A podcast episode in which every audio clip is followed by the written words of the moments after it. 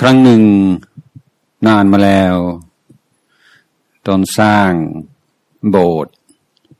วัดหนองป่าพงใหม่ๆลุงพชา พาคณะญาติโยม ไปชม โยมคนหนึ่ง อุทานออกมาว่า แม้เสียดายสร้างไม่กี่เดือนอมันก็ราวเสียแล้ว ลุงพชาบอกว่าไม่ราวก็ก็ไม่มีพระพุทธศาสนาเนี่ยเพราะราวนั่นแหละ มันจึงมีพระพุทธศาสนา วันนี้ตั้งใจจะไปเวียนเทียน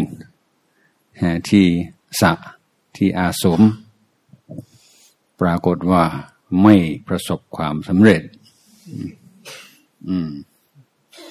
ก็ดีแล้วช่างมันไม่เป็นไร มันก็ธรรมดา โดยเฉพาะวิสาขบูชาก็เป็นวันที่อากาศแปรปรวน แต่ถ้าคนในเดินไปที่สะ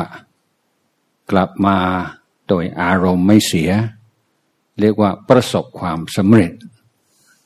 ในภาคปฏิบัติ นี่ก็ความเอการปรับตัวกับความเปลี่ยนแปลงดังนั้นก็คือความสามารถของนักปฏิบัติเป็นการทดสอบ ลุงโพชาท่านจะใช้วิธีนี้อยู่เป็นประจำคิดว่าจะต้องทำอย่างหนึ่ง อยู่ดีๆ ก็ทั้งให้ทำอีกอย่างหนึ่งทำให้ ผิดหวังทำให้ต้องปรับตัวอย่างกระทันหัน เพื่อดูว่าเราจะมีอาการทางจิตใจบ้างไหมเกิดรำคาญเกิดไม่พอใจเกิดสับสนเกิดอะไรขึ้นไหม ก็เป็นอันว่าอะไรก็ตามนะ ถ้าเราอยู่กับธรรมะ มันก็ได้กำไรทั้งนั้น ถ้าเราขาดธรรมะทำอะไรก็ขาดทุนทั้งนั้น นั้นวันนี้เราต้องปรับบางสิ่งบางอย่าง การธมาเป็นห่วงผู้ที่ต้องเดินทางกลับกรุงเทพก็จะพยายามไม่ให้ไม่ให้ดึกจนเกินไป นี้เราจะเริ่มด้วยการทำวัดสวดมนต์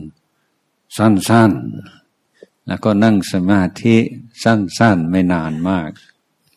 แล้วเราก็จะลองเวียนเทียน แต่ก็ไม่ได้เดินนู่นโชคดีคือหลังไม่ทราบว่าญาติโยมบางคนอาจไม่ทราบว่าหลังบานบุญก็มีภูกระแด แล้วก็ยอดไม่รู้จะเรียกว่ายอดได้ไหมยอดเขายอดภูกระแด ว่ามีพระพุทธรูป และในพระพุทธรูปนั้นเมื่อสิบกว่าปีที่แล้ว เราเคยบรรจุพระธาตุพระบรมสรีกธาตุก็เป็นที่ศักดิ์สิทธิ์เหมือนกัน นั่นก็เป็นอมองอย่างหนึ่งก็เป็นโอกาสที่ดีว่าเราไม่ค่อยได้มีโอกาสขึ้นไปนมัสการขึ้นไปเวียนเทียนพระพุทธรูปปนภูกระแดวันนี้เราจะมีโอกาส มันจะคลุกคลักนิดหน่อย เพราะว่าวันนี้คนมาจำนวนมาก แล้วทางขึ้นก็ค่อนข้างจะสั้นขนาดจะเดินแถวละสี่คนห้าคน แต่ก็อย่างว่าเราเป็นชาวพุทธเราก็ปรับตัวได้ก็ต่อจากนี้ไปขอเชิญเตรียมธรรมวัดสวดมนต์